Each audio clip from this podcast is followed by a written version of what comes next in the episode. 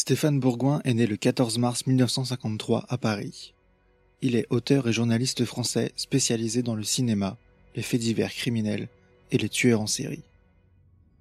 Ce podcast est écrit par Stéphane Bourgoin, enregistré par Quentin Souza et réalisé par Quentin Bernard. Bienvenue dans la tête des tueurs.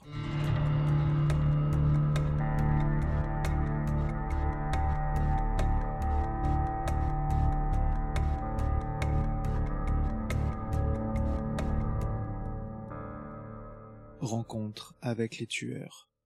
Cela fait à présent plus de 30 ans que j'interroge des serial killers. J'ai rencontré ces tueurs et tueuses multirécidivistes aux quatre coins de la planète. Et j'ai étudié les cas de milliers d'autres criminels. Au fil des ans, j'ai accumulé une énorme documentation, ouvrages de criminologie, journaux de faits divers, archives de police, photos et vidéos de scènes de crime, confessions, dessins et écrits de tueurs, à tel point que le grenier de la maison s'est petit à petit transformé en caverne des horreurs. Je possède des centaines d'heures d'enregistrement de leurs interrogatoires qui m'aident à mieux cerner leur personnalité. Pourquoi est-il indispensable de rencontrer ces criminels? À la différence des autres assassins, leur mobile reste mystérieux. En France, par exemple, 66% des homicides sont commis au sein de la cellule familiale, sans oublier les règlements de compte liés au trafic de stupéfiants. En conséquence, le motif du forfait est très vite identifié par les enquêteurs. Pour tout un chacun, l'endroit le plus dangereux n'est pas un parking isolé la nuit ou la sortie de discothèque au petit matin, mais le lieu de résidence. Par contre, le serial killer, lui, s'il est masculin et sa victime ne se connaissent pas. D'où la difficulté pour les policiers de résoudre ce type d'affaires, surtout s'il n'y a pas d'éléments matériels comme l'ADN ou des empreintes digitales. Pour les tueuses en série, qui représentent 15 à 20% de ces criminels multirécidivistes suivant les pays, le constat est différent. Cela va être des veuves noires qui assassinent leurs époux ou compagnons, des mères infanticides et des anges de la mort qui tuent en milieu hospitalier. Ces serial killeuses utilisent des méthodes telles que le poison, l'asphyxie ou l'injection létale.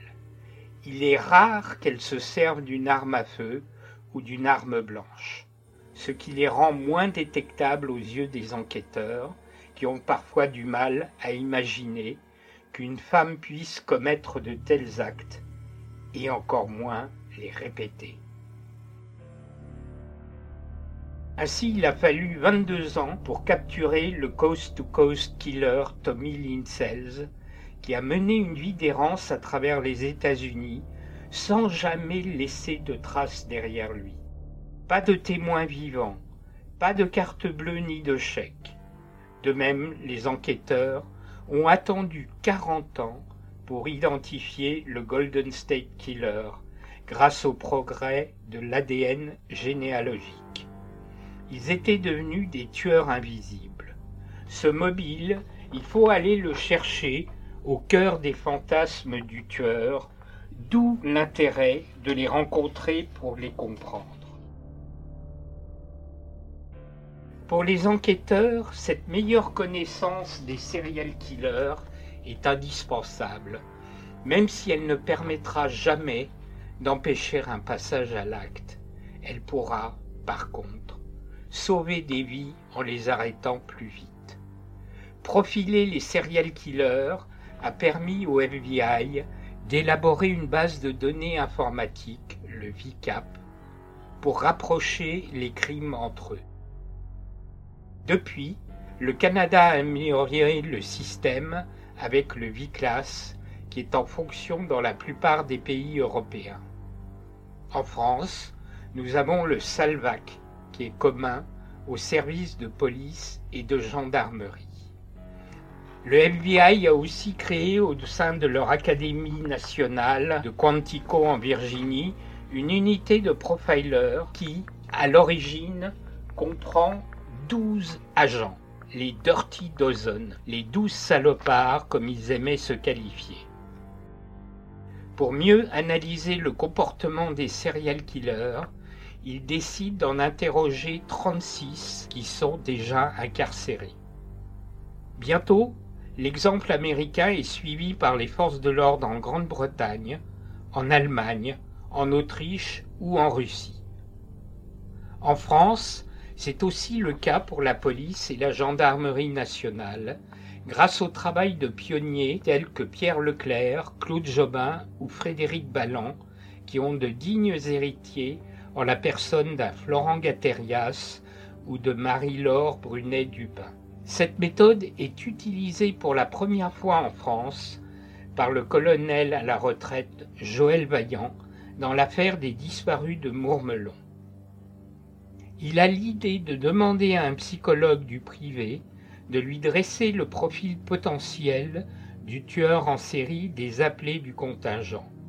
Un profil que Joël Vaillant va aller valider lors d'une visite au FBI à Quantico.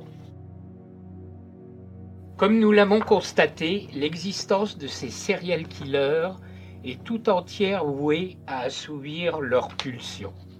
Les crimes incarnent à leurs yeux l'œuvre de toute une vie.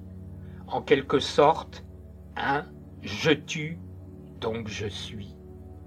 Un certain nombre d'entre eux expriment une volonté affirmée d'auto-analyse lorsqu'ils en sont capables pour tenter de décrypter leur psychopathie et actions meurtrières.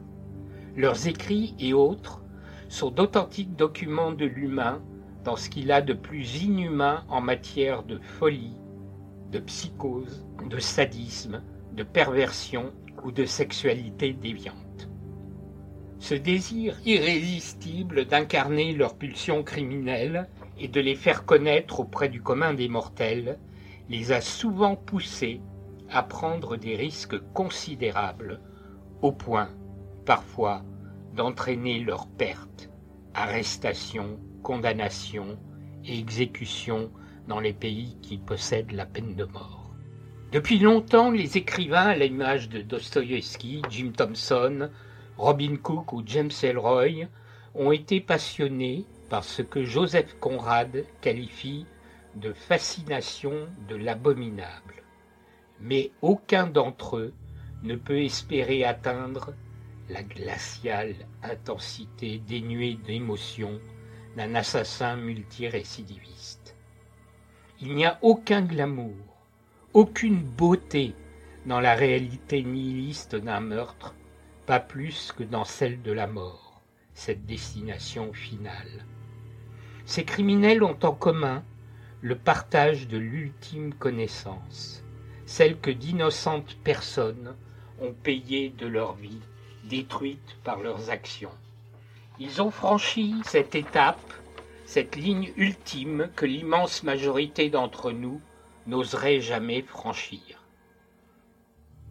Cette démarche d'introspection peut être résumée par la présentation que fait le serial killer nécrophile Dennis Nielsen, surnommé en Grande-Bretagne l'étrangleur à la cravate aux quinze victimes, dans son autobiographie Histoire d'un garçon qui se noie.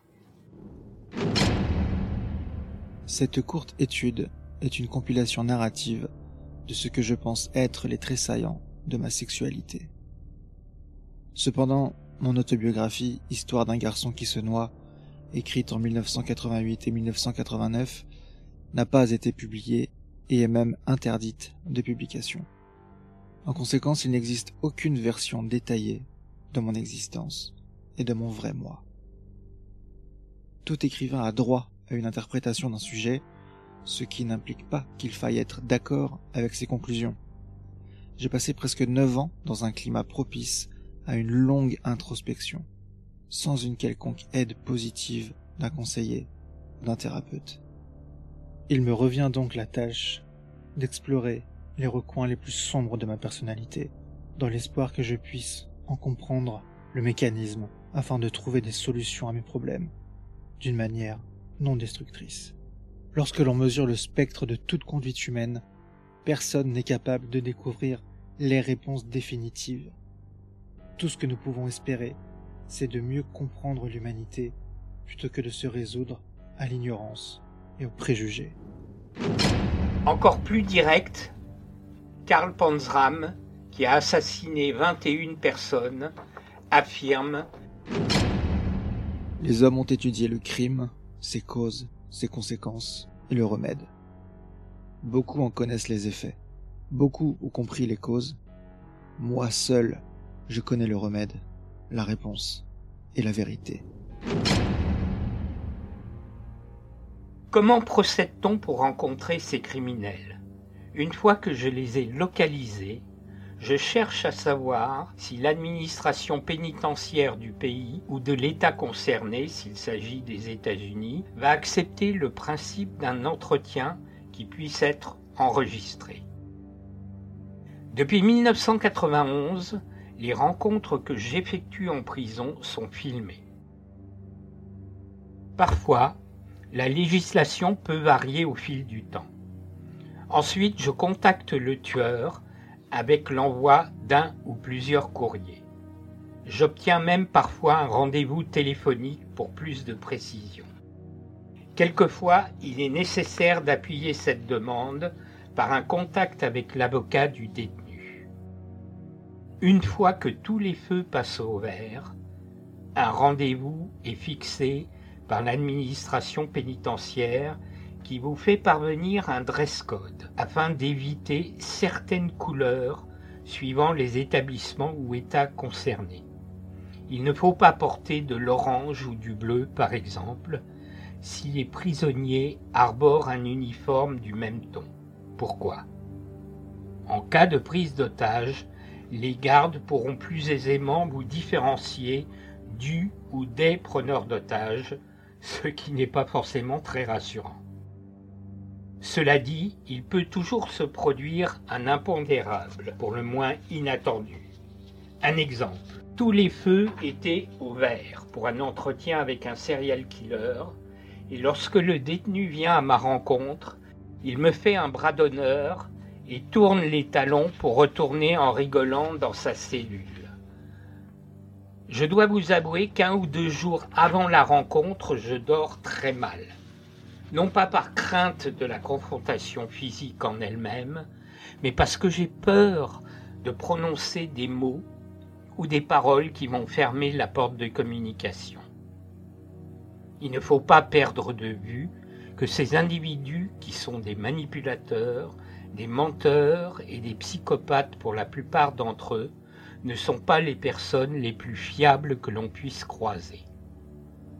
Afin de me rassurer, je prépare un certain nombre de fiches cartonnées où j'écris un résumé de la carrière criminelle du détenu ainsi que l'ensemble des questions que je pense lui poser.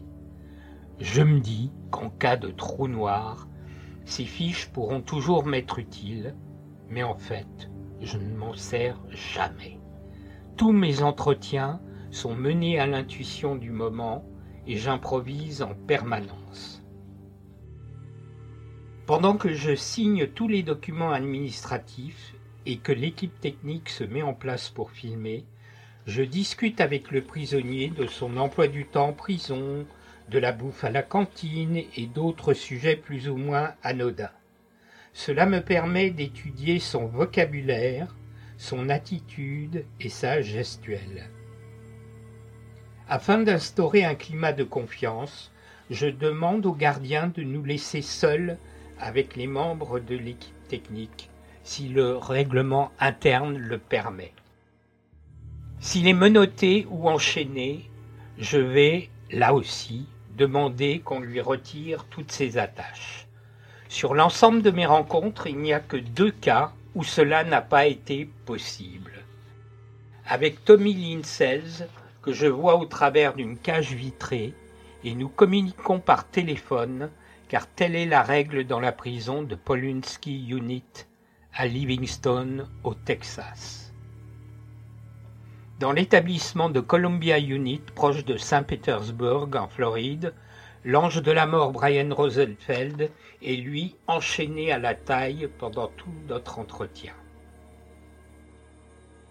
Dans tous mes ouvrages parus depuis la fin des années 1980, j'ai toujours présenté ces portraits de tueurs, leurs interrogatoires et le récit des enquêtes de manière distancée, sans porter le moindre jugement, ni faire part de mon ressenti. D'où mon désir de vous faire partager ici les épreuves physiques, des changements d'avion quotidiens, des moments d'angoisse qui précèdent les entretiens, des formalités inhérentes à ce type d'activité, la tension et le stress des confrontations, la peur aussi parfois. Plus de trente ans plus tard, mon corps se souvient encore de la terreur qui s'est emparée de moi lors de ma rencontre avec Gérard Schaeffer, un ex-policier accusé du meurtre de 34 femmes en Floride. Dès l'instant où je me suis trouvé face à lui, j'ai eu le sentiment d'être confronté au mal absolu.